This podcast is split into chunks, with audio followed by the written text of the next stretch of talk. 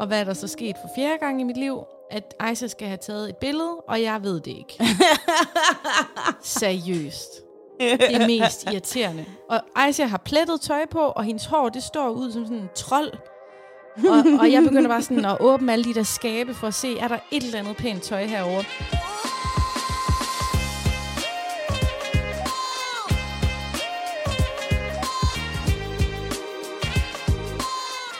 Hej og velkommen til en ny episode af Siden Sidst. En episode, hvor Sofie fortæller om en løgnehistorie. En episode, hvor jeg simpelthen får dig til at bryde ud i grød. Og en episode, hvor der som altid er historier med fra vores liv om, hvad der er sket siden sidst.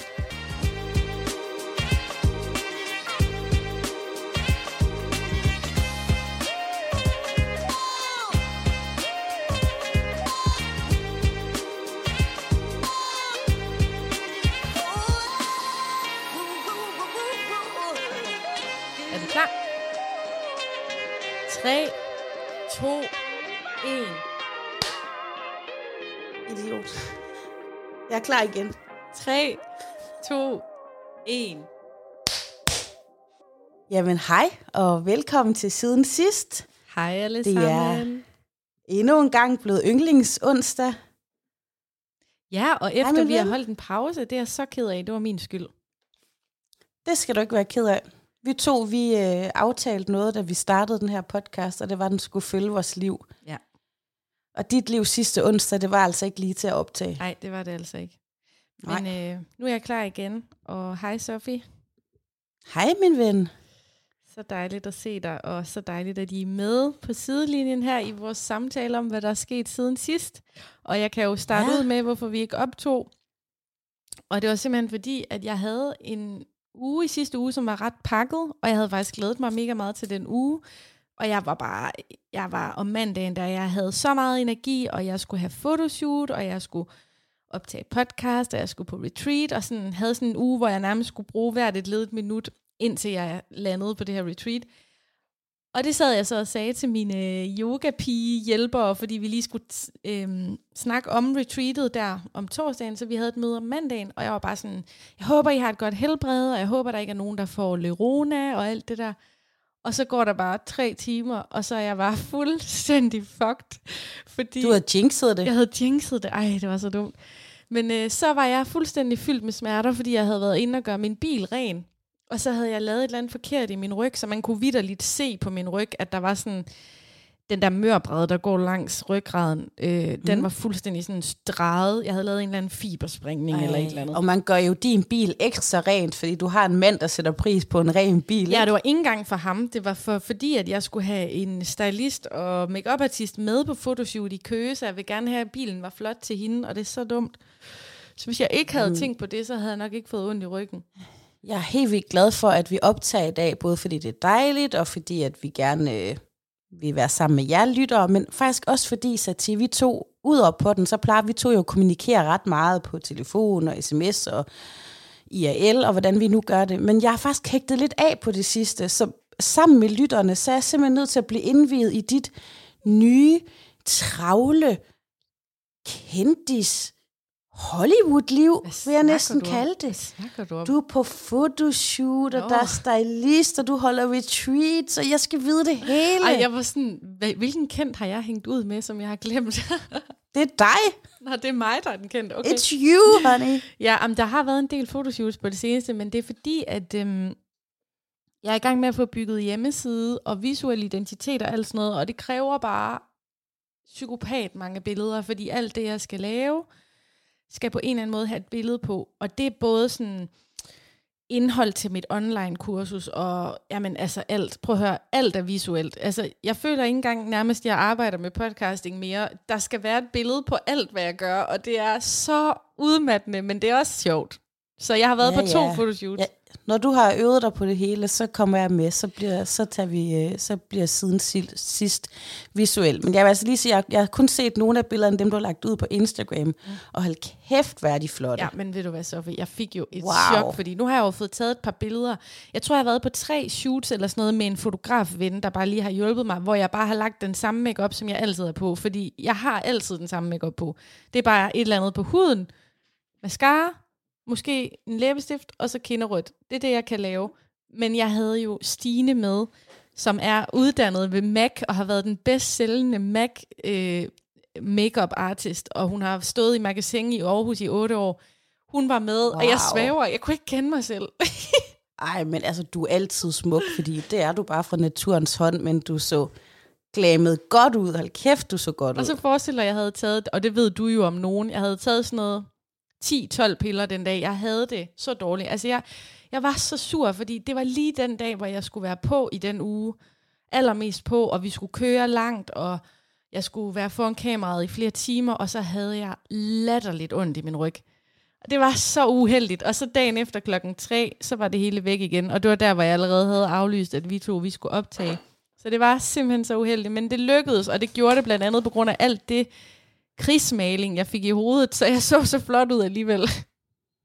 Du er smuk, og det der lange hår, og um, du er så god til at pose. Det med sund er der, fordi... Nej, tusind tak. Altså, jeg ligner virkelig en, en spade på billeder. Jeg er ikke god på billeder, men de der billeder, du er så naturtalent. Men jeg kan jo sige til lytterne, at vi har vidderligt overhovedet ikke talt sammen, før vi tændte for optageren. Vi, vi sidder på Zoom lige nu og kigger på hinanden, og så optager vi i Aalborg og i Geil, og vi har ikke noget at snakke inden, men det jeg faktisk vil sige til dig, det er, at hele det her, jeg er med i lige nu med hjemmeside og visuel identitet og sådan noget, det er jo fordi, jeg er med i et projekt på en skole, der hedder Sealand Academy, og de mm. mangler faktisk altid projekter, så hvis vi har lyst, så kan vi tilmelde siden sidst, og så kan vi tage hele møllen med, med podcasten, med hjemmeside, med billeder, med visuel identitet. Det gør vi. Altså, jeg er tryg, når jeg har dig som øh, skipper ved mit, øh, på mit skib, så jeg skal nok hive i nogle tårer, skrubbe nogle dæk, og så er du styrmanden, så er jeg helt med. Jamen, prøv at høre, hende der fotografen, der, der øh, tog billeder af mig, ikke? hun var så god, og hun var sådan, du ved, hun sagde, altså fordi jeg kan faktisk ikke lide at være foran kameraet. Det kan godt være, at jeg har tjekket min mor ud og sådan noget. Hun har jo været model mange år. Men det er ikke noget, jeg nyder, og jeg, altså jeg vil meget hellere være foran mikrofonen, ikke også?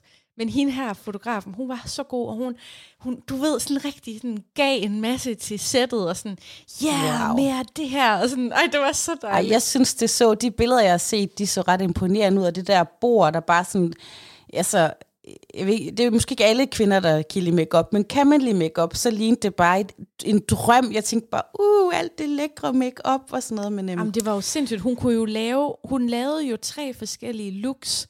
Hun startede jo, hun byggede jo ovenpå. Det var ligesom at bygge Lego eller sådan noget med makeup. Wow. Så fik jeg det på, så fik jeg det på, så fik jeg det på, og det hele passede bare sammen. Så kunne hun lige tage læberne af og putte noget andet på. Jamen, det var en kæmpe Ej, oplevelse. Sejt.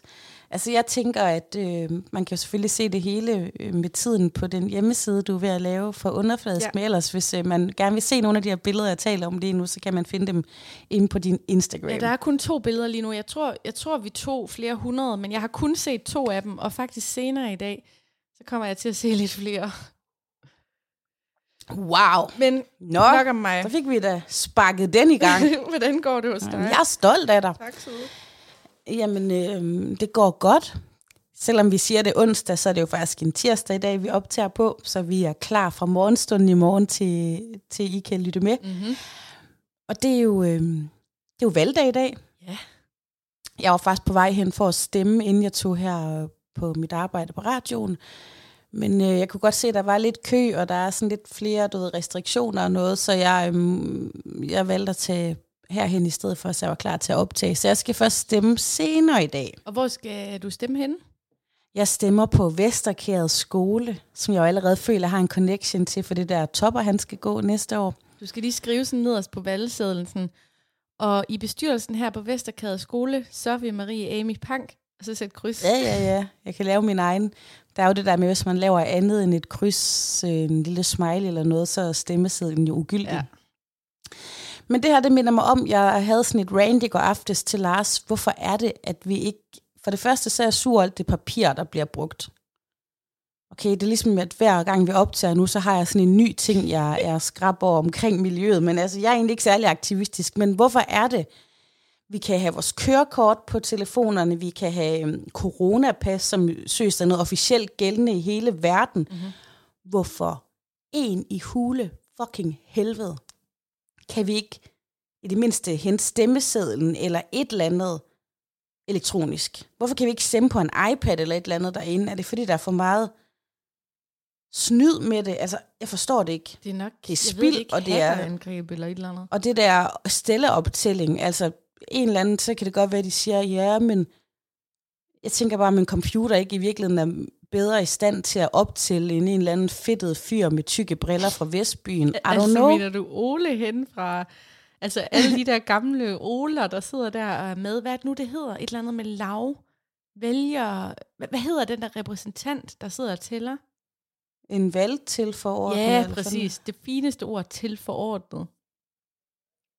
Prøv at, og det er jo ikke engang til forordnet, det er jo Aalborg Billiardklub eller sådan et eller andet, du ved, der, der sidder Det til. er brevdueforeningen. Jeg, jeg skulle da også tale stemmer, dengang jeg var yngre med, med Maja, ikke? Altså, Har og taget imod valgkort, ja. Var det Kelly Family Club, der lige blev kontaktet til at blive Nej, til det var fordi, at Majas mor, hun havde troet langt ind i enhedslisten. og så får man jo nogle penge, og de gik direkte til partikassen.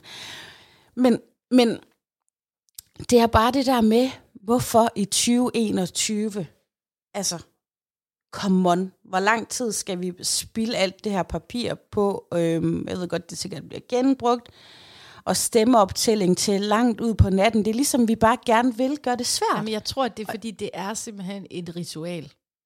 Det er det, og så har jeg også tænkt på, øhm, så er der en anden ting, jeg sådan har tænkt på, hvis nogen lytter med her, det kunne være, ja det ved jeg ikke, måske en borgmester eller noget. Hvorfor er det, at de skal konstituere sig efter valget? Det, det er sådan en helt lidende ting, at når stemmerne er talt op, mm-hmm. så skal de sidde til langt ud på natten og konstituere sig, og hvad enten det er et folketingsvalg eller kommunalvalg, ikke? Mm. Hvorfor er det, at man ikke går hjem og sover på det og siger, vi gør det frisk og udvildet. Det er sådan helt, det er nemlig noget rituelt, det hele, som du siger. Det er drama Fordi for så- så dramaets skal de, skyld. øh, Hvorfor tager de ikke en god overnatning, så de kan tænke klart? Prøv her, på min regning, skatteborgernes regning, de kunne kraftedeme tage en nat på det bedste hotel i byen. Det vil være fint. De kan komme med mig på retreat lige inden og få lidt øh, teamwork. De skal sgu da på retreat, de skal ud og sidde og svede i en sauna, ikke? Og spise noget tofu. altså, hvorfor skal det hele være så besværligt? Det er sådan, uh, hvor gæret højst, der hopper vi lige over. Ja, det er det.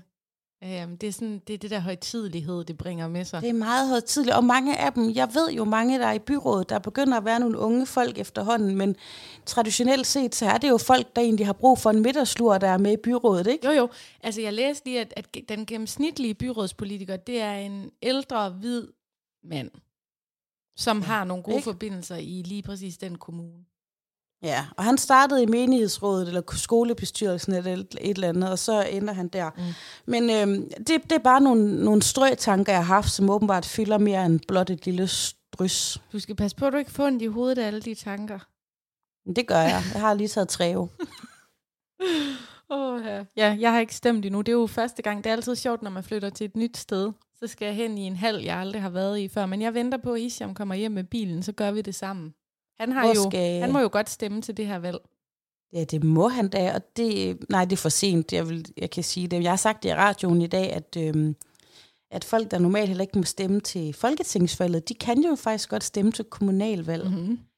Men øh, det skal ikke handle for meget om valg, fordi at mit studie her er jo et politisk hus, så jeg kan godt mærke, at jeg bliver lidt for... Ja, Ja, bliver lidt for siden folkeligt. sidst, det handler ikke om, om politik. Nej. Det handler om sjov, ballade og kærlighed. Jamen, det gør det nemlig. Ja, Jeg har også lidt med, faktisk. dejligt. Øhm, min siden sidste bog, den er stadig ikke pakket ud. Den ligger stadig i en flyttekasse. Men jeg kan da breake, at vi har fået nyt gulv. Ja, det kunne jeg også se på Instagram. Er du glad for det? Helt vildt. Og man... Hvilket Undskyld. Undskyld. jeg vil bare spørge, hvilket overvejelse gjorde du, inden du fandt gulvet? Åh, oh, altså der er jo både den overvejelse, at lige nu er det rigtig svært at få ting hjem til byggemarkeder. Fordi ting sidder Mhm. mm-hmm. fast ude i verden. Så faktisk ville vi gerne have haft øh, fyre træsgulv, og det er fordi, der er fyregulv i øh, Gjerrild Kirke, i Gjerrild Præstegård og hen ved Bunderøven. Wow. Øhm, og, så, og så fordi det ville passe godt til huset, ikke? Men øh, jeg det, troede faktisk, at bundereven var sådan, der havde egetræ eller sådan noget. ej, han har i hvert fald fyre i et af sine rum. Men i hvert fald, det havde de ikke hjemme. Og så snakkede vi med en tømmer, som faktisk er ham, der har lagt det, som sagde, at han synes, ask ville være en god idé. Mm.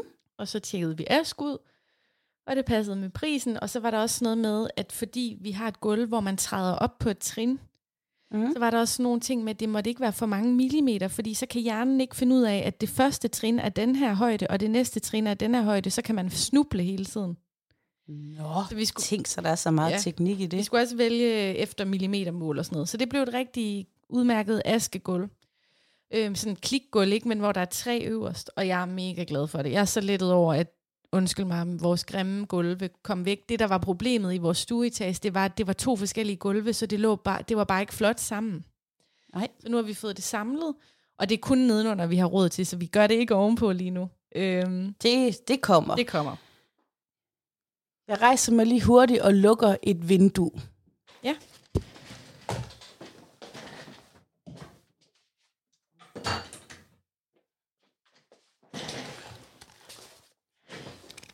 Byen summer her. Jeg glæder mig til at se dit øh, gulv IRL. Ja, jeg glæder mig til, at du skal gå på det. Man går meget bedre på det end det andet, fordi ejeren før os, han havde lagt et gulv direkte på beton. Og det gør bare, at man oh. bliver suget fuldstændig ned i gulvet. Men nu er der sådan en dejlig lille membran, så man går meget bedre. Det glæder mig til at prøve. Men, øh, jeg glæder mig til at komme med og følge med i Gærild. Jeg glæder mig også til at få besøg af dig. Men jeg har lidt med, som begge to er lidt fra, fra børnehaven. Øhm, mm. Det var noget, der skete i går, som har sket, det er nok sket fire gange i mit liv nu.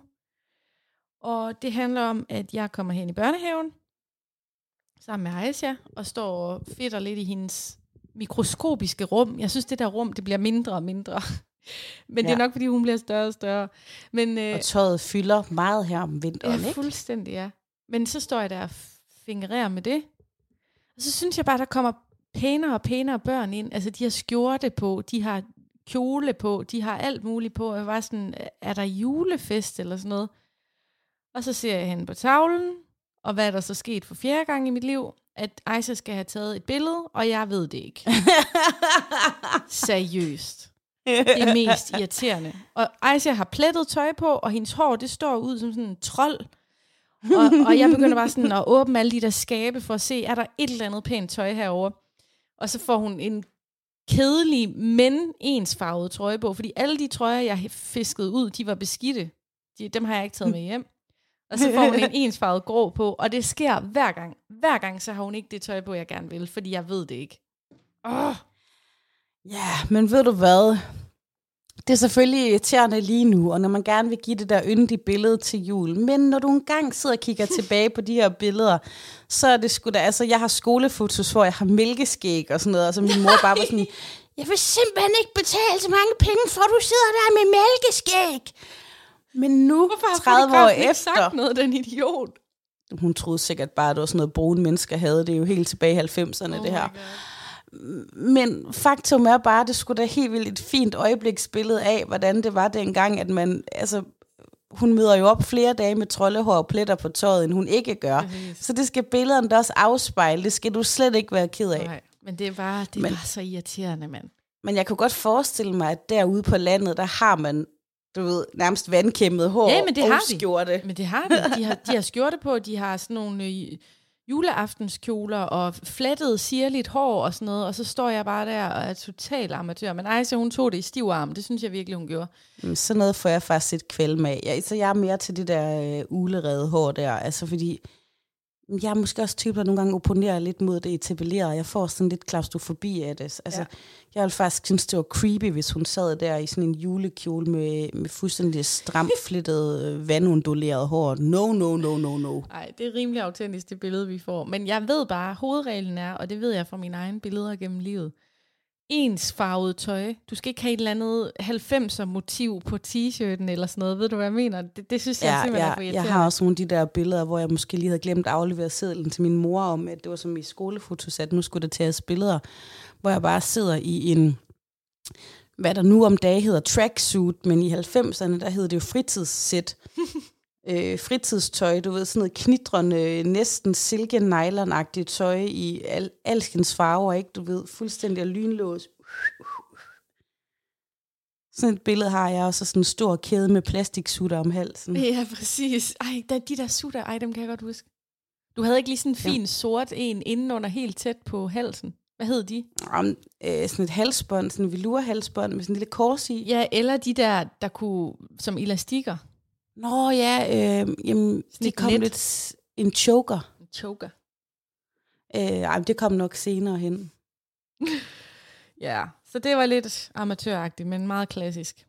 Jeg synes, du gør det godt. Sådan der. Tusind Godt, tak. Aisha. Hun skal ikke ligne alle de der andre freaks der. Jeg formodede at aflevere hende klokken kvart i otte i morges, fordi de skulle på tur. wow. Så hele morgenen har jeg bare været sådan, hvis du ikke selv går på toilet, så kommer du ikke på tur. Hvis du ikke det, så kommer du ikke på tur. Det virker faktisk rigtig godt til at få hende ud af døren.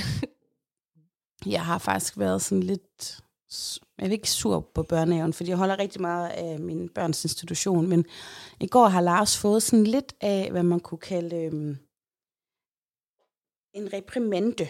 mm-hmm. Og det er fordi, vi kommer tit lidt sent, og lidt sent i den forstand, at den tit bliver kvart 20 minutter over ni. Mhm.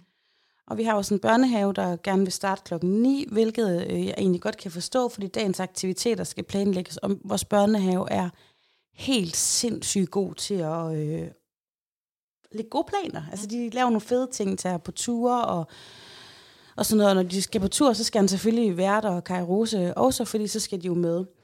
Men i går var det meget sådan en, øh, en pædagog, der for nylig har fået sit første barn, hvilket er helt vildt skønt, men så tror jeg også lidt, at sådan, så har man en idé om, hvordan tingene skal være. Mm. Og jeg synes, det er meget vigtigt, at man husker på, at tingene er, man har sit eget udgangspunkt, ikke? Og vores udgangspunkt er altså ikke øh, ham her pædagogens. Og så er det sådan noget med, at jamen, vi skal jo også lære, at han skal have noget struktur, og snart skal han jo i skole, og så er det vigtigt, og bum, bum, bum. Men faktum er, at vi har tjekket op på, om Topper han trives. Det gør han, og han trives også med at komme senere. Og øh, både Lars og jeg, vi har sådan et standpunkt om, at fra sommer, når han starter i skole, skal han selvfølgelig møde op og være der til tiden og komme. Men jeg har det også lidt, når, når skolen starter, så starter livet. Fra, fra når han starter i børnehaveklasse, og faktisk helt indtil han engang går på pension, der skal han stort set være et sted hver dag på et bestemt tidspunkt. Mm. Så hvis jeg kan holde ham hjemme lidt nu, holde nogle ekstra fridage, have ham med ind på arbejdet, være sammen med ham, kramme ham, spise morgenmad i ro og mag, så vil jeg til enhver tid vælge det Mm. mens vi kan. Og jeg har også sagt til en anden pædagog, prøv her, når jeg en dag skal lukke mine øjne for aller sidste gang, så er det bare ikke dagene i børnehaven, der tæller, eller hvor mange øhm, ture han var med ud af huset, så er det fandme, hvor mange gange jeg har krammet mine børn. Ja. Og det er bare sådan, nu skal vi til en samtale her i det nye år. Og jeg har allerede sådan, jeg går gasser mig allerede op til, hvad jeg skal sige. Jamen, det er forhåbentlig det ikke en samtale kun det. om det. Nej, nej, det er mere sådan en samtale om, at sådan før skolesamtale, du ved, sådan lidt forældrekonsultation-agtigt, Mhm. mm-hmm. ikke? Men jeg ved, det bliver i talesat, og jeg har simpelthen bare brug for at fortælle, sådan her gør vi det hjemme ved os, og der er tanker og overvejelser bagved. Det er mm. fandme ikke bare sløseri. Men nogle gange, så kan jeg bare, så jeg har været sådan lidt øh, anarkistisk her inde i mine tanker siden i går aftes, fordi jeg bare sådan har brug for at sige, ved du hvad, den måde, I gør det på, har bestemt det hele, det her kassesystem er, det er fandme ikke sådan, jeg gør det. Nej. Det er super godt, du holder fast i det.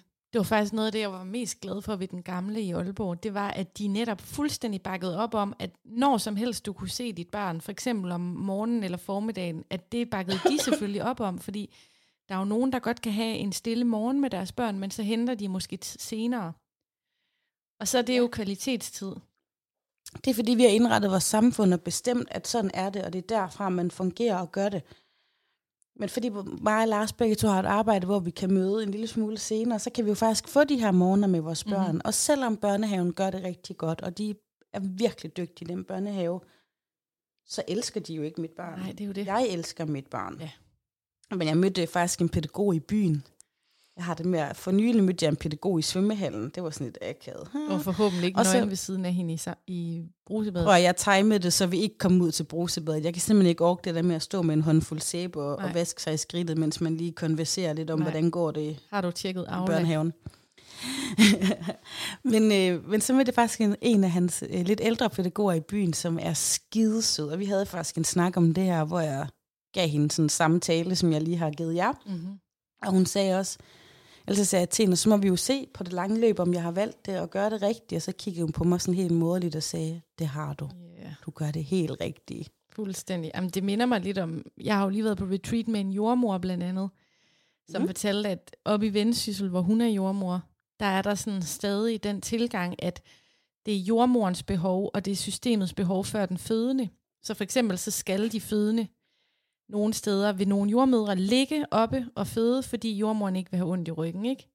Jo. Det giver bare ikke mening.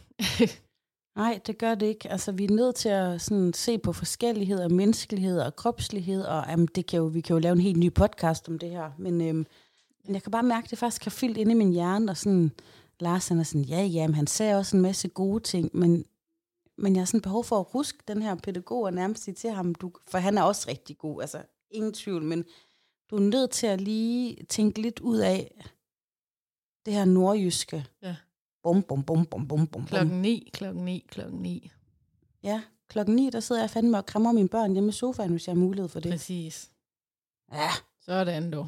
sådan du. Godt at få lidt Ja. luft. Ikke vi sparke den dør ind. Ja. Ja. Nå, men lad os bare blive i børnehaven så, fordi jeg har en enkelt mere. Jeg vil bare spørge dig om noget. Og bare lige for Mm. at finde ud af, om det kun er mig. Det kan også være, at der er nogen derude, der kan svare. Kender du det der med, at du afgør, hvornår du skal hente dit barn, efter hvor god madpakken er? øhm, nej, fordi jeg... Altså, sej banan mig laver bare en herregod madpakke hver dag. Ja, men går du ikke ind i elementerne i madpakken sådan, ej okay, jeg kan godt hente klokken kvart over tre, fordi der var jo de der blåbær med sukker på, agtigt. Mm, nej, nej. Okay, så er det kun mig. Det, det er Men Jeg seriøst. kender, jeg kender en anden, der gør det. Okay. Så jeg har, det er ikke et ukendt fænomen for mig, det her. Men altså, øhm, jeg kender en anden, der, der også nogle gange ikke gider lave frugtposen, og så henter hun før frugtposen. Nå, okay. Ej, mig der er det mere sådan, altså, jeg må indrømme, jeg er total madspils-typen nu, fordi jeg overdænger Aisas madpakke med alt. Altså, sådan, hun, hun har mad med hjem hver dag, ikke? Og, ja, og det, det er min dårlige samvittighed, men det er fordi, at jeg har oplevet nogle børn derovre, der vidderligt har en helt tom madpakke. Så har de et æble, så har de to slunkne råbrødsmadder, og så har de en riskiks. Altså seriøst, til en hel dag. Det har sat angst Åh, i mig. Ej, ej, altså, altså, det kan jeg godt følge. Jeg, jeg giver alt for meget mad med. Mm. Og jeg har faktisk altid været ret træt af det, for det gjorde min mor også. Det var sådan, hvis skolen skulle på tur sommerland, så skulle mig og Tanja jo nærmest en trækvogn til alt det mad og juice, vi havde med. Og jeg synes, det var pinligt. Jeg var næsten en af dem, der bare ønskede at have sådan en flad rugbrød. Jeg har jo gået, både gået i folkeskole og i friskole. Mm. På friskole fik man jo varm mad, så det var så ikke noget issue. Men jeg, jeg, var, jeg ønskede mig faktisk bare nogle gange sådan en kedelig madpakke, fordi det var for voluminøst til min mor, hun havde gang i. Ja, jamen det sagde Aisha også. Var sådan, mor, jeg vil altså bare gerne have leverpostej. Men, men der, hvor jeg ligesom tager mig selv i at sige nogle meget mærkelige ting til Hisham, for eksempel sådan, jo jo skat, du kan godt nå, gå nu, fordi hun har kun to kiks og det her med. Altså det er så mærkeligt. Jeg, sådan, jeg binder det fuldstændig op på, sådan, hvilke elementer der er i madpakken. Ja. Sådan, om den kan blive strukket langt, eller om den er for kedelig, eller... Ja, jeg giver ret meget til, at den kan, kan strækkes langt, øh, men nu si- siger jeg, at jeg ikke kender til det der, men jeg er faktisk for første gang i går kendt til det. Øhm, Topper var ikke i børnehave i går, men det var Kaja Rose, og hendes frugtpose, den var faktisk ikke helt så interessant, som den plejer. Det er sådan eftermiddagsmadpakken, jeg kalder frugtpose. Og der tænker jeg nemlig faktisk lidt, "Men så vil jeg bare hente hende tidligt, og så give hende noget lækkert på vej hjem. Mm-hmm. Så, så selvom jeg siger, at jeg ikke kender det, så kendte jeg det faktisk lige i går. Ja, men det, det, det er en ting, jeg tror. Hvis, hvis du kender det, så skriv til os på vores Instagram, eller inde i vores... Øh, Men er det ikke sindssygt? Nu har jeg i, i et par år talt rigtig meget om de her madpakker, og du har selvfølgelig lyttet og været forstående, men du har også nogle gange måske tænkt sådan lidt, slap off, det er bare en madpakke. Kan du godt mærke, hvor meget det her madpakke-cirkus, det fylder? ja, det kan jeg. Det er en del af min identitet nu. Og Lars han laver dem stadigvæk ikke, og Lars laver udmærket madpakker, og han har gjort det til Bertram. Altså manden har været far i 10 år før, nærmest jeg overhovedet øh, fik et barn ind i mig. Ja.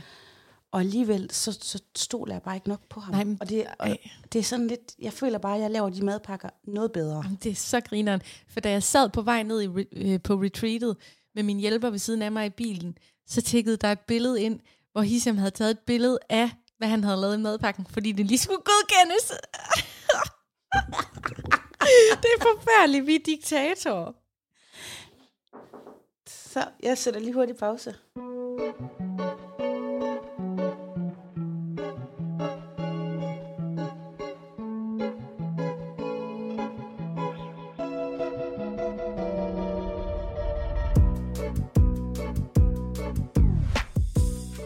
Lige sat noget musik på, fordi at øh, Sofie er jo på arbejde, og din chef kom lige på besøg. Så øh, nu har vi faktisk mistet overblikket over, hvor vi var lige før. Fuldstændig tabt den røde tråd. Men det er godt nok. Så har du nogen snacks eller noget? Jamen, ja, jeg har en øhm, rugbrød med laks med. Ej, hvor godt. Ja. Og så, øh, se her, det er sådan en laksemad. Mm. Har du købt den eller lavet Jeg den? har købt den. Den sidder meget hjemmelavet og flot ud, hvilket faktisk øh, minder mig om, det var, det var madpakker, vi talte om. Ja, det var nemlig Men den har vi madpakker. vist også fået tømt helt ud. Men øhm, det ligner en købemad, en hjemmelavet madpakke i dag. Men det er Men en det købe. Det er, det er en købt mad med noget laks og noget salat og lidt rødløg og noget pesto. Jeg kan love dig for, at man ikke laver robrødder på den måde her, hvor jeg bor. Okay. Hvordan laver man dem så? Jamen, du vil aldrig putte salat og pesto og laks ind i en robrød herude. Faktisk så vil jeg vildt gerne give mine børn sådan nogle mader med, men de, altså, jeg, de vil ikke engang have mayonnaise eller du ved, agurk ovenpå. De vil bare have dem fuldstændig nordjyske og flade, men øhm, jeg vil gerne lave sådan lidt spændende små sandwiches og sådan noget. Det gider de bare overhovedet ikke. Nej.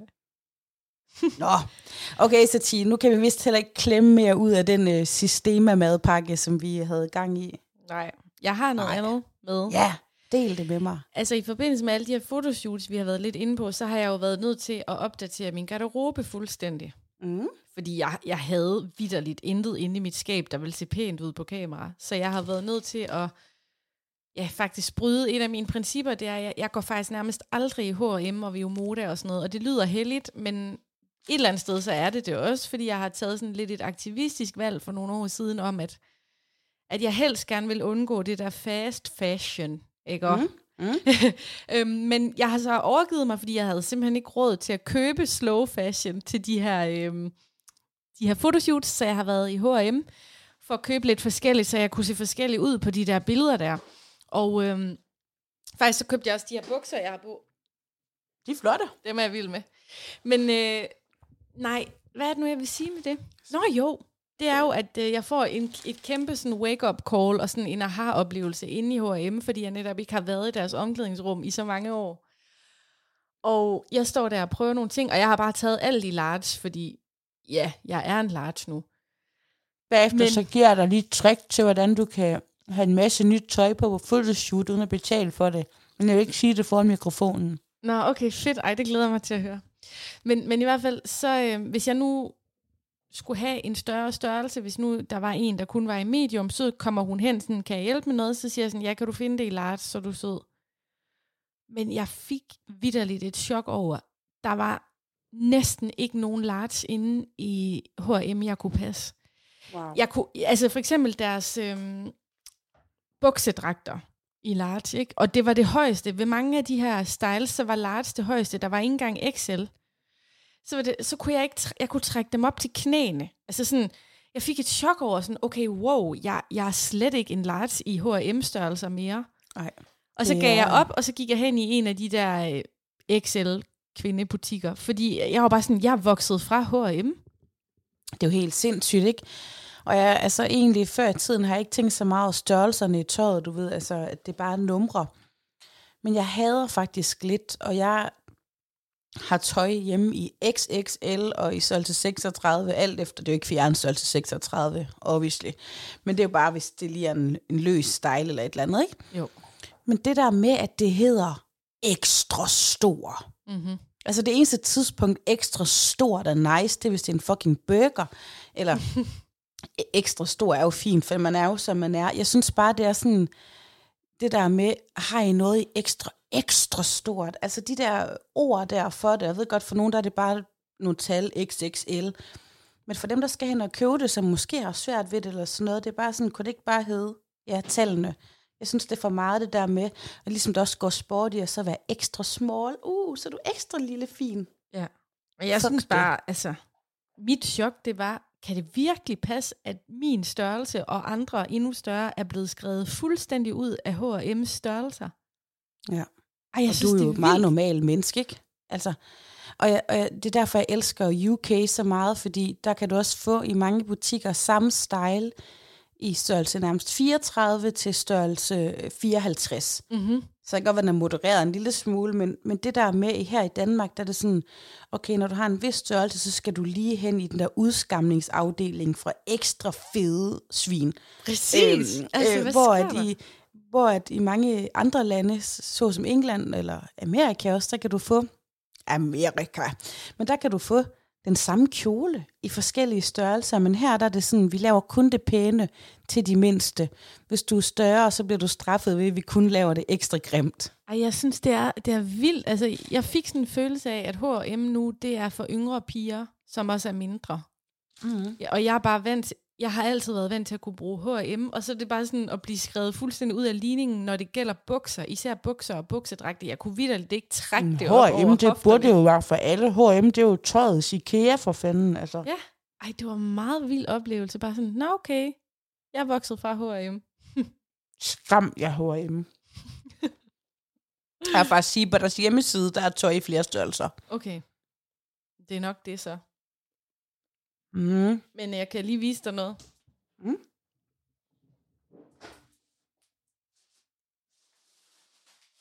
Og jeg gik nemlig også på hjemmesiden og købte to forskellige buksedragter i large, som var det stør- største, man kunne få. Og jeg kan slet ikke passe dem. Så det, alt det her, det skal tilbage. Det er min ongoing historie med online shopping. Næste gang du skal online shop, så husk, hvad jeg siger. Zalando, Zalando, Zalando. Mm-hmm. Du kan prøve tøjet, du kan bestille alt det hjem, du vil, og så først betale for det, du gerne vil have. Ej, Eller efterfølgende. Mm. Nå. Jeg har også en siden sidste historie. Ej, hvor godt. Den kan godt være en smule kontroversiel for nogen.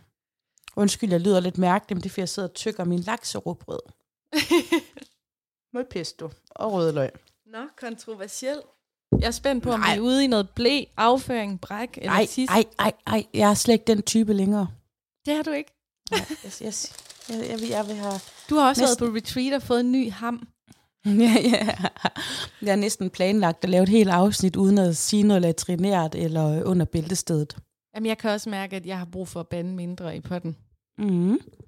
Fordi jeg kan godt mærke over for vores ved, når det er Bea, og det er Helga, og det er Maja, og dem vi er helt trygge ved, dem tør at sige alt til, men når jeg så opdager, at der er en forældre i børnehaven, der lytter med, så bliver jeg lidt sådan... ja, hej og velkommen til Sjælens Spejl, hvor vi i dag diskuterer... Et program, vi regner med at sælge til P1.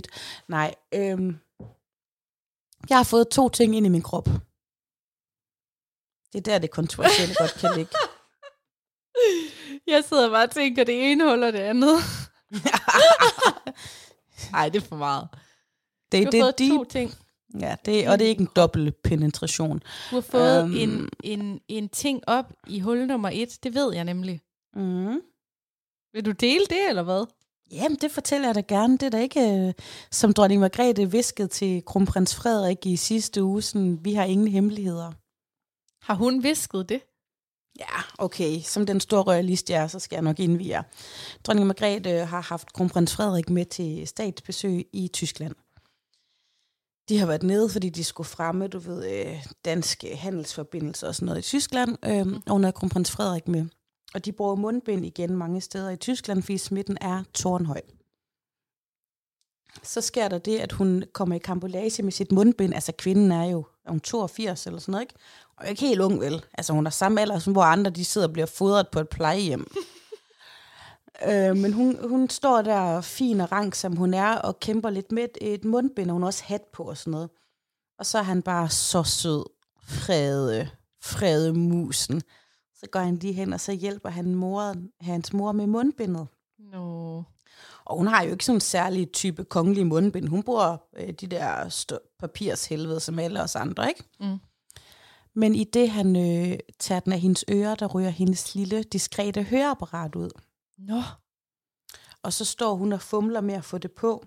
Jeg vidste slet ikke, hun brugte høreapparat. Nej, det er fordi, det er så diskrete, du har ikke engang opdaget det. Og så, øh, så går Frede, mens hun står og bumler med det, fordi du ved, det kan egentlig godt være lidt privat sådan at stå og tage det på, men så vil han lige sådan gå, så siger han, skal jeg lige stille mig her, eller et eller andet, sådan om han lige skal, fordi det hele foregår med fotografer og kamera, det her. Mm-hmm. Og så vil han lige stille sig hen foran hende, og så siger hun til ham sådan, nej, vi har ingen hemmeligheder her. Nå. Nå. Det er da sødt. Og det er jo så der, jeg tager den øh, direkte fra mig i staten, og så siger jeg, jeg har ingen hemmeligheder her. Ej, hvor er det godt. Ja. Den første ting, jeg vil dele, det er, at jeg har øh, fået en spiral. En hormonspiral. Og jeg behøver ikke oplyse nærmere om, hvad det er, for jeg tror ikke, der er nogen i Danmark på vores alder. Altså, hvis du er gammel nok til at lytte vores podcast, så ved du også, hvad en hormonspiral er. Og det gælder også dig, Martin. Ja. Og dig, Pælesidnings Mathias. Øh, jamen, jeg har fået en hormonspiral, og det er, fordi jeg har faktisk kæmpet med... øhm, Øh, jeg har haft mega mange smerter ved ægløsning det sidste lange stykke tid. Så har jeg også oplevet, at jeg ikke bløder specielt meget, udover bare lige pludselig når jeg, under min menstruation, hvor jeg bare nærmest får sådan nogle blodstyrtninger og bløder helt vildt meget. Mm-hmm. Og det har været et problem, og jeg kunne simpelthen ikke forstå, at jeg havde så ondt, og så har jeg været ved læge, så jeg har nogle syster, og det er der sådan set ikke noget farligt i, de, de gør bare ondt. Du har selv haft en, Ja. jeg tror også, du fortalte i potten på et tidspunkt, om du har haft en syste, der bare gjorde mega, Mega ondt. ondt, ja. Og de kommer typisk omkring ægløsning, og så indtil de springer, og som øvet også gør mega ondt, når de gør det. Og det kan en spiral faktisk afhjælpe lidt på, øh, eller vil typisk hjælpe på, at man ikke får de her så voldsomme syster, og man ikke får så mange smerter, og man er jo heller ikke øh, menstruerer så kraftigt. Mm-hmm. Og i mange tilfælde faktisk ophører ens menstruation helt med tiden, når man har en spiral. Så er det kun en let pletblødning. Mm-hmm. Men øh, det hele starter med min øh, læge. Jeg var til undersøgelse, og de tjekker mig, og de sender mig videre på sygehuset for at lige få scannet de her æggestokke. De, de var ikke sådan bange eller noget, men det var lige sådan lidt, lad os lige se, hvordan det går derinde. Og så kommer jeg der op, og jeg ligger mig ned på den der brik, så det er en mega sød læge, og hun scanner mig og undersøger mig, og det er den der dildo-scanner. Mm-hmm. Øh. Men oh. Øh, fint nok. Uh, mm, nej. Ah, oh. Jeg vil faktisk gerne lige sige et lille hack, jeg bruger, fordi jeg føler, på sygehuset, der er de faktisk ret gode. Der har de sådan en grøn klæde, man tager over, så ligesom sådan en sarong, så man ikke er så bar. Men jeg har altid en kjole på, det har jeg alligevel også i forvejen, men det er rart det der med at ikke skal afklæde sig helt, du ved. Ja, bare til jer andre, der måske ikke har prøvet det. Bare forestil dig, at du ligger sådan med helt, hele numsen bare. Alt fra Ja. ja. navlen og ned af bart. Og så ligger du der med benene op. Det er fjollet. I sådan to stiber, eller omvendte stiber, eller ikke, så ligger du bare sådan fuldstændig... Ja. Exposed. Øh, men sygehuset, de har sådan grønne klæder, man tager over, men så hader jeg faktisk også at have bare fødder. Altså jeg føler, at jeg fryser af mine fødder, når jeg ligger der. Jeg kan ikke sådan, de her bare fødder. Jeg hader også til at... Men jeg har jo strømpebukser på altid, så du ved, jeg har jo bare fødder af den årsag, men så tog jeg et par små strømper under mine strømpebukser. Hvor er det bare et godt hack. Så når jeg tog mine strømpebukser af, så havde jeg stadig strømper på, så jeg kunne ligge der med mine fødder i. Ej, er det fedt. med strømper. Mm. Men så undersøger hun mig, og hun fortæller mig også inden, at en hormonspiral nok kunne være en god idé, om jeg har overvejet det, og siger, "Jamen, det har jeg både talt med min læge om, og veninder, og, Din podcast. og min podcast, og så undersøger hun mig, så siger hun, skal jeg sætte en spiral op nu? Og så er jeg sådan, øh, what? Jeg troede bare, jeg skulle op og, og scannes. Jeg havde ikke lige set, at det var i dag, jeg skulle have den. Men øh, så satte hun sgu en spiral op, og nu jeg, har jeg haft den i, i et par uger. Og det fungerer meget godt indtil videre. Jeg kan slet ikke mærke det, og den er, og den er jo meget fin at få sat op på sygehuset, for de kan jo scanne, om den sidder rigtigt og det hele, og det gør den. Mm-hmm. Men så er det så, at øh, jeg skulle blive så meget nordjyde, at det bedste ved det hele ved at få den spiral, det er, når man får den igennem sygehuset, så den gratis. A.k.a. jeres skattepenge. Hvor mange penge sparede du? Jamen, vel omkring en 1.500 kroner. Sådan du. Ja, 1.500 kroner sparet, 1.500 kroner tjent. Jeg kan lige se sådan, lægen spytter i sin hånd og sætter sådan hånden frem, sådan, og så spytter du i din hånd, og så håndtryk, og så får du en gratis spiral. Jeg jeg lå med sådan at tænke, skal jeg så bare få et sivekort eller sådan noget, men jeg sagde ikke noget, for jeg sådan også håbede lidt på, at hun ikke ville sige det, men det er jo så fordi, at jeg har fået den som en del af en, hvad kan man sige, en medicinsk behandling for ja. At undgå de her gener. Men øh, altså, jeg, er jeg ved at blive for begærlig, når jeg bare virkelig fryder mig over at have sparet de der 1.500 kroner, som alle andre kvinder betaler? Nej, det er fantastisk. Jeg vil Ja. med det. Men jeg sidder bare med et spørgsmål, og jeg tror, mange andre også har det. Mm. Kan tissemanden vidderligt ikke mærke den spiral? Mm, kommer selvfølgelig nok an på, hvor stor afsenderen er. Okay, kan Lars mærke den? øh, nej, man kan ikke mærke den. Det er helt op ved livmorhalsen. Altså, så kunne jeg jo så godt have et lille kamera på at lave en undersøgelse, mens han alligevel var helt op. nej, nej, det, det, det, kan han. Det kan man ikke. Okay, og du kan heller ikke selv nå den på nogen tænkelig måde? Nej, altså, jeg har heller ikke... Øh, jeg, har lige, jeg har lige skulle mærke, om jeg kunne mærke de der, sådan, så er sådan nogle tråde på den. Mm-hmm. Små, det er jo, den er jo ret lille egentlig, sådan små sygtråde, men, agtig, men nej, det kan jeg ikke. Okay. Og jeg har ikke tænkt mig at gå ud eller til værks for at prøve at få fat i den. Men det, ej, den sidder meget højt op. Den sidder helt op i, ved livmorden. Så nej. Men tillykke med det, har jeg lyst til at sige. Tillykke tak. med din nye ven. Så er der jo en anden ting, jeg har fået. Nu kan jeg jo godt se, at tiden den øh, buller der ud af, ikke? Men jeg har fået en vaccine. Og jeg har været... Øh, for jeg har lavet Bam, bam, bam. Wahoo! Og spillet tosset. øh, jeg har været i tvivl, om jeg skulle dele det her med, øh, ikke dig, for dig vil jeg dele stort set alt med, men med jer, kære lyttere. Og det handler jo om, at det, har, at det der, det kontroversielle er, det er jo ikke den der skide spiral for fanden, det er jo alle mands eje. Det er, at jeg først, faktisk først er blevet vaccineret for omkring øh, 14 dage siden. Mm. Og det er... Øh, jeg har løjet. Og spillet tosset. Ej, jeg kan kraften ikke finde, om vi skal klippe den her ud. Nej, okay. Øhm, mig og Lars, vi har løjet. Vi har løjet over for min svigermor. Ja. Og sagt, vi var vaccineret. og Susanne, hun lytter med her. Det ved vi to begge to ja, godt. Ja, og jeg skal holde jul over ved hende i år, så det bliver rigtig hyggeligt. Øhm, og vi har løjet så meget, så vi sågar har fortalt om, hvilke bivirkninger vi har. Jeg tror ikke, du er alene. Lad mig bare sige det sådan. og, og det handler jo om, at... Øhm, og jeg er ikke en anti... Nej, må jeg lige høre, hvad for nogle bivirkninger du så havde? Jamen, det er jo også fordi, kender du, når en løgn vokser, man har egentlig bare, man vil egentlig bare gerne til, at, at hun spørger, er, du, er I blevet vaccineret? Og så vil vi jo gerne bare sådan øh, hurtigt videre, men så sådan, nå, hvordan har I det så? Kan I mærke noget? Hvordan havde Lars det? Og så, og så, øh, øh, altså, så spørger hun mere og mere, når var han slet ikke træt efter den? Jo, jo, jo, han var træt som et alderdomshjem. Men hvad med armen? Han kunne godt bruge armen bagefter. Jamen, han havde så ondt, og så tog jeg bare, hvad jeg hørt andre sige. Han kunne ikke sige, tegne i flere måneder. Det var som, at han havde fået en lammer. Øhm, uh. men, så, så, vi har løjet, og det er jo fordi, at... Øhm, nu bruger jeg nogle ord, som godt kunne ramme nogen. Jeg ser mig egentlig ikke selv som den der sølvpapirshat. Og jeg er heller ikke en, der kalder de vaccineret for for eller ikke, eller øh, de andre for anti og alt muligt. Og min, mine børn følger også øh, normalvis vaccinationsprogrammet, og jeg har selv modtaget vacciner, når jeg har rejst ud i verden og alt det der. Så jeg er egentlig ikke normalt så skeptisk. Men jeg personligt har ikke været klar til at tage den her vaccine, og jeg har været øh, utryg, og det er mange grunde til. Og der har også været noget med, at min krop har slået så mange knuder gennem hele mit liv, og jeg kæmper lidt mere sådan, ja, tanker, og jeg, jeg har bare svært ved det. Personligt har jeg bare ikke haft lyst til det. Mm. Før for omkring en to og en halv uge siden, hvor jeg sådan kunne mærke, at, øh, at nu var jeg klar til det, og havde lyst til det. Og det synes jeg var helt vildt rart, at jeg selv bestemte, at nu havde jeg lyst til at blive vaccineret, øh, og Lars lige sådan.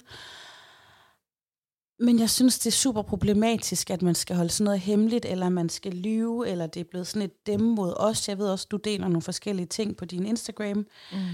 Øhm, og jeg synes, at vi kæmper nok med alt muligt, men at det virkelig er blevet sådan et A- og et B-hold, det synes jeg er... Øh... Ja, det kan jeg ikke lide. Så så har jo været den her statsminister, der har været ude for nylig på et nyt pressemøde, som har talt, synes jeg, enormt hårdt til de uvaccinerede, og, øh, og hvis hun i virkeligheden vil prøve at få flere til at blive vaccineret, så er det nok den helt forkerte måde at gøre det på, det der med at, at true mennesker. Øh. Ja, ja, så det, det fylder faktisk rigtig meget i min hjerne, men nu har jeg taget den her vaccine, og det var ikke nogen, der tvang mig til det, det var mig selv, der havde lyst til at tage den. Og jeg har det fint. Det er øhm, godt. Ja, men øh, jeg synes, det er problematisk. Du er ked af det lige nu? Det betyder rigtig meget, at du fortæller den historie, synes jeg. Øhm, fordi at jeg er jo en af dem, der ikke har lyst endnu til at tage vaccinen. Mm. Og det fylder rigtig meget, fordi Jeg føler mig mobbet og udskammet og sat uden for fællesskabet og peget fingre af.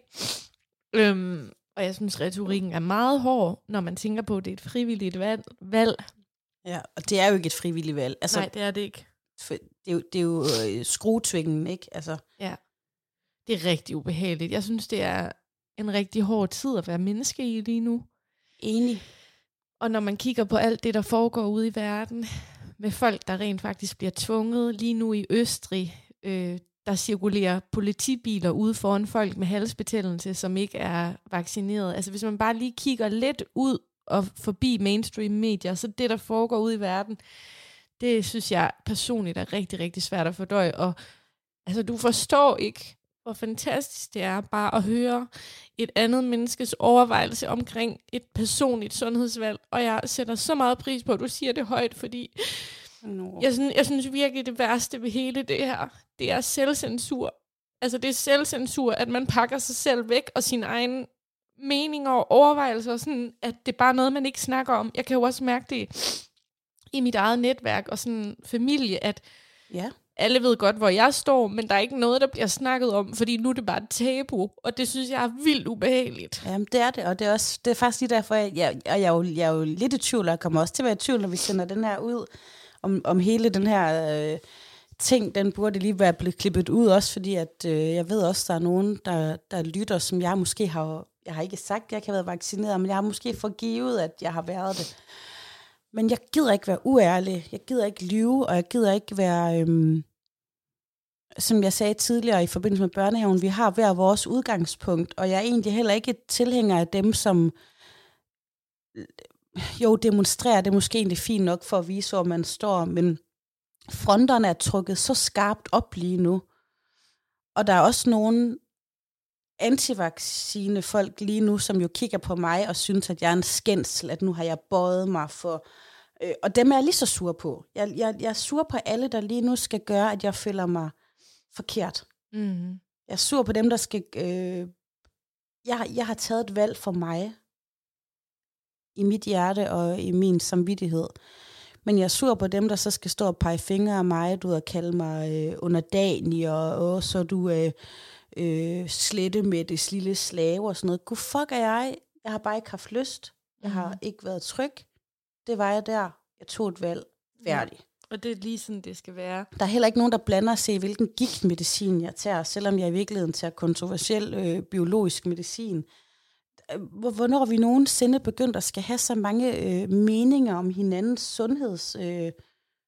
Øh, altså, ja, jeg synes, Ja. det er svært. Det er mega svært.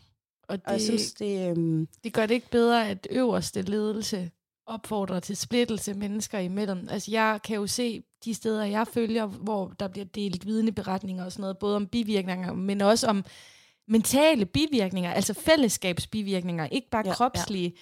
Men for eksempel folk, der ikke må komme med til jul, folk, der ikke, Ja. ja. hvor, fædre, der slår hånden af døtre, altså det, det, er, det er heavy shit lige nu. altså, to af mine rigtig gode venner, øh, jeg tror egentlig også, de selv var sådan modnet til, at de var, gerne ville have den, men det, det største incitament for at tage den her vaccine var, de var ikke velkommen i kvindens familie. Mm. Og, det sådan, også, ja. og det synes jeg alligevel godt nok aldrig, vi har haft før. Du ved, altså selvfølgelig, hvis nogen har set en gravid stå med en smøg eller en bajer, så har man måske været sådan, åh, oh, det er ikke så godt. Men ellers så har vi aldrig sådan haft for vane at blande os i hinandens, altså, og det der med at skal tage billeder af, se mig, nu er jeg vaccineret, altså det gør vi jo heller ikke af vores børn altid. Altså, jeg, jeg, jamen, jeg synes, det er for voldsomt, og jeg synes, øh, og jeg kan mærke, at øh, selv når den her episode kommer ud, så kommer jeg til at sidde med lidt sådan, sku, sku ikke, sku, sku ikke. Men det er også det her, vores podcast kan. Vi, vi, vi har fandme lov at være ærlige. Mm. Ja. Og jeg synes, at du skal... Jeg vil ikke engang sådan stå ved, hvem du er. Du skal bare gøre, hvad der føles rigtigt for dig. Og, det, øh, og der er selvfølgelig også en masse mennesker lige nu, der finder fællesskab i at, at være sammen om at ikke tage den. Og der er nogen, der finder fællesskab i at være øh, udøvende dommer. Og, altså, bliver så træt. ja. Men jeg har fået en vaccine. Og det var heldigvis før Mettes pressemøde, fordi jeg har alligevel også lyst til at sige sådan, det er ikke hende, der bestemte over mig. Det er mig, der bestemte over mig. Og grunden til, at jeg valgte at tage den, det var, at jeg ja, nogle forskellige ting. Jeg hørte nogle sundhedsfaglige ting. Og så var det også, at jeg kan mærke, at jeg bor herinde i midten af byen, hvor folk passer mindre og mindre og mindre på, og jeg selv er ude til flere og flere sociale arrangementer. Og, øhm, og det gav god mening for mig, da man passede godt på at spritte af og ikke sås med så mange, du ved. Men jeg render ind og ud til møder med mange mennesker og store magasiner og øh, gymnastik og pis og lort. Og så kunne jeg lige pludselig mærke, at jeg havde svært ved at... Ja. Og tillykke med den beslutning. Og hvad kan man sige? Det vigtigste er jo netop, at det er din beslutning. Og det er også derfor, jeg bliver rørt og ked af det, fordi at jeg synes, alle skal have valg og frihed til at vælge over deres egen krop.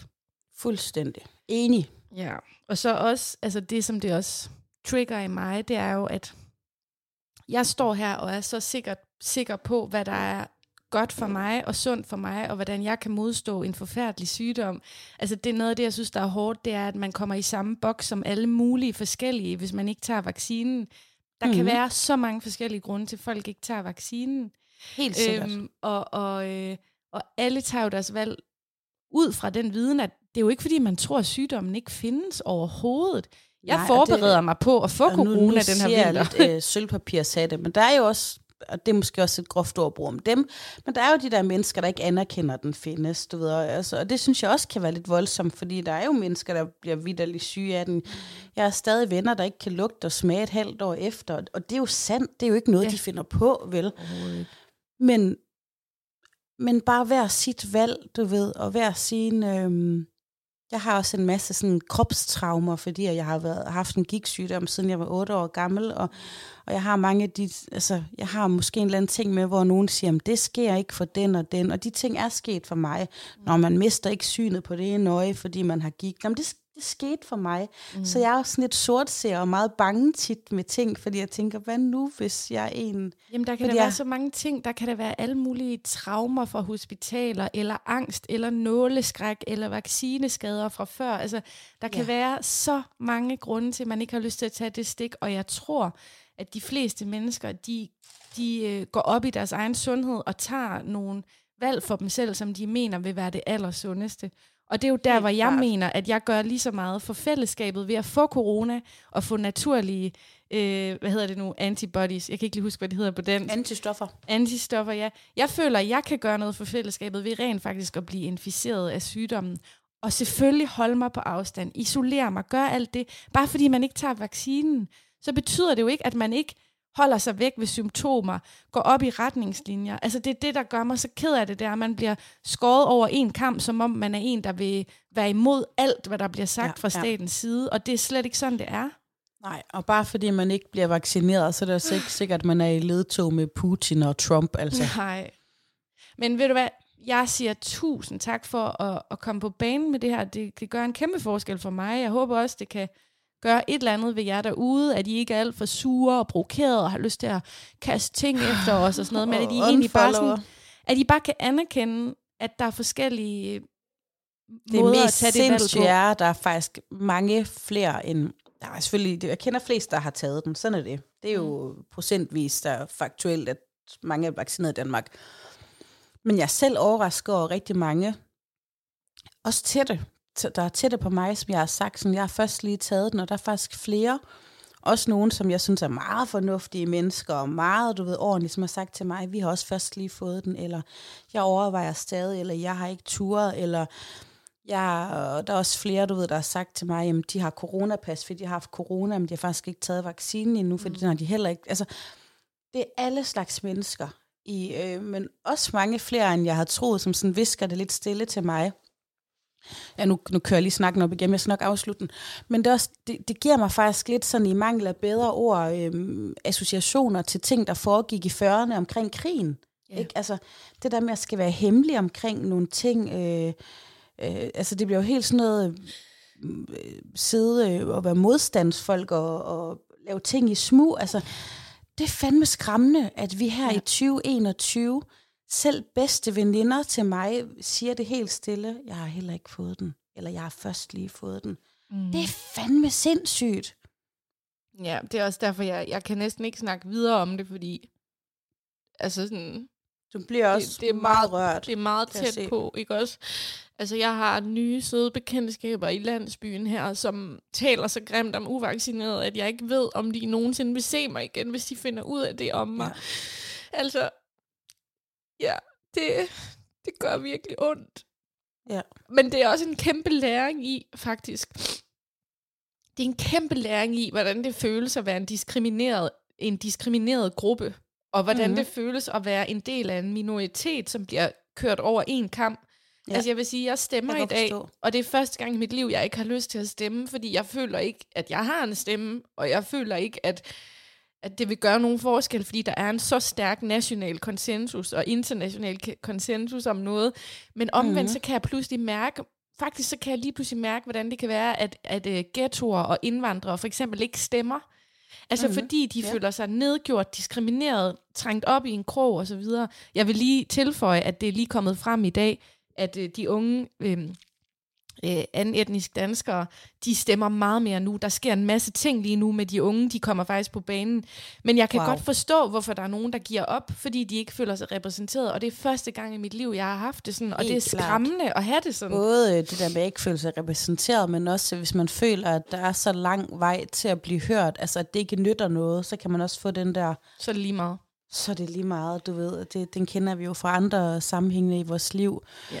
Men øh, Ja, lad os lukke den her. Den, øh, den bliver speciel at udgive, den her. Nu startede det som en helt klassisk siden sidst med lidt sjov og ballade, og, lidt, øh, og, og det tog en drejning, men det kan vi også. 100, det kan vi. Uh-huh. Og, det, og det vigtigste, synes jeg, som er læreren i den her snak, det er, at det er ikke sundt for mennesker at pakke ting ned og lade det blive tabuer, og sådan ligesom silence sig selv. Nej. At det er helt vildt rart at få nogle ting ud i det åbne, og at vi, prøv at høre, vi har da en fin demokratisk tradition i Danmark for at være uenige, men stadig respektere hinanden. Ikke lige den her gang, Ikke lige med jeg. den her. Nej. Nej. High five på det. High five på Zoom. og tusind tak for, øh, at I, at I lyttede med, og så er vi tilbage igen på onsdag, og jeg går jo lige nu og tæller ned. Jeg synes jo, det er så sejt, at vi snart rammer 100 episoder. Ja, det skal vi altså også lige øh, have pynset på, hvordan vi to, vi kan, vi kan nok ikke nå at få et bord på en af de eftertræktede Michelin-restauranter, men et eller andet kan vi i hvert fald. Ja, det vil jeg glæde mig til. Så har dit coronapas klar, min ven. op med humøret derop, øh, derude, og så glædeligt valg. Nu ved jeg godt, at vi udkommer i morgen, men øh, have et rigtig godt valg, Sofie. I lige måde, min skat. Vi tales ved. Hej hej. Hej hej.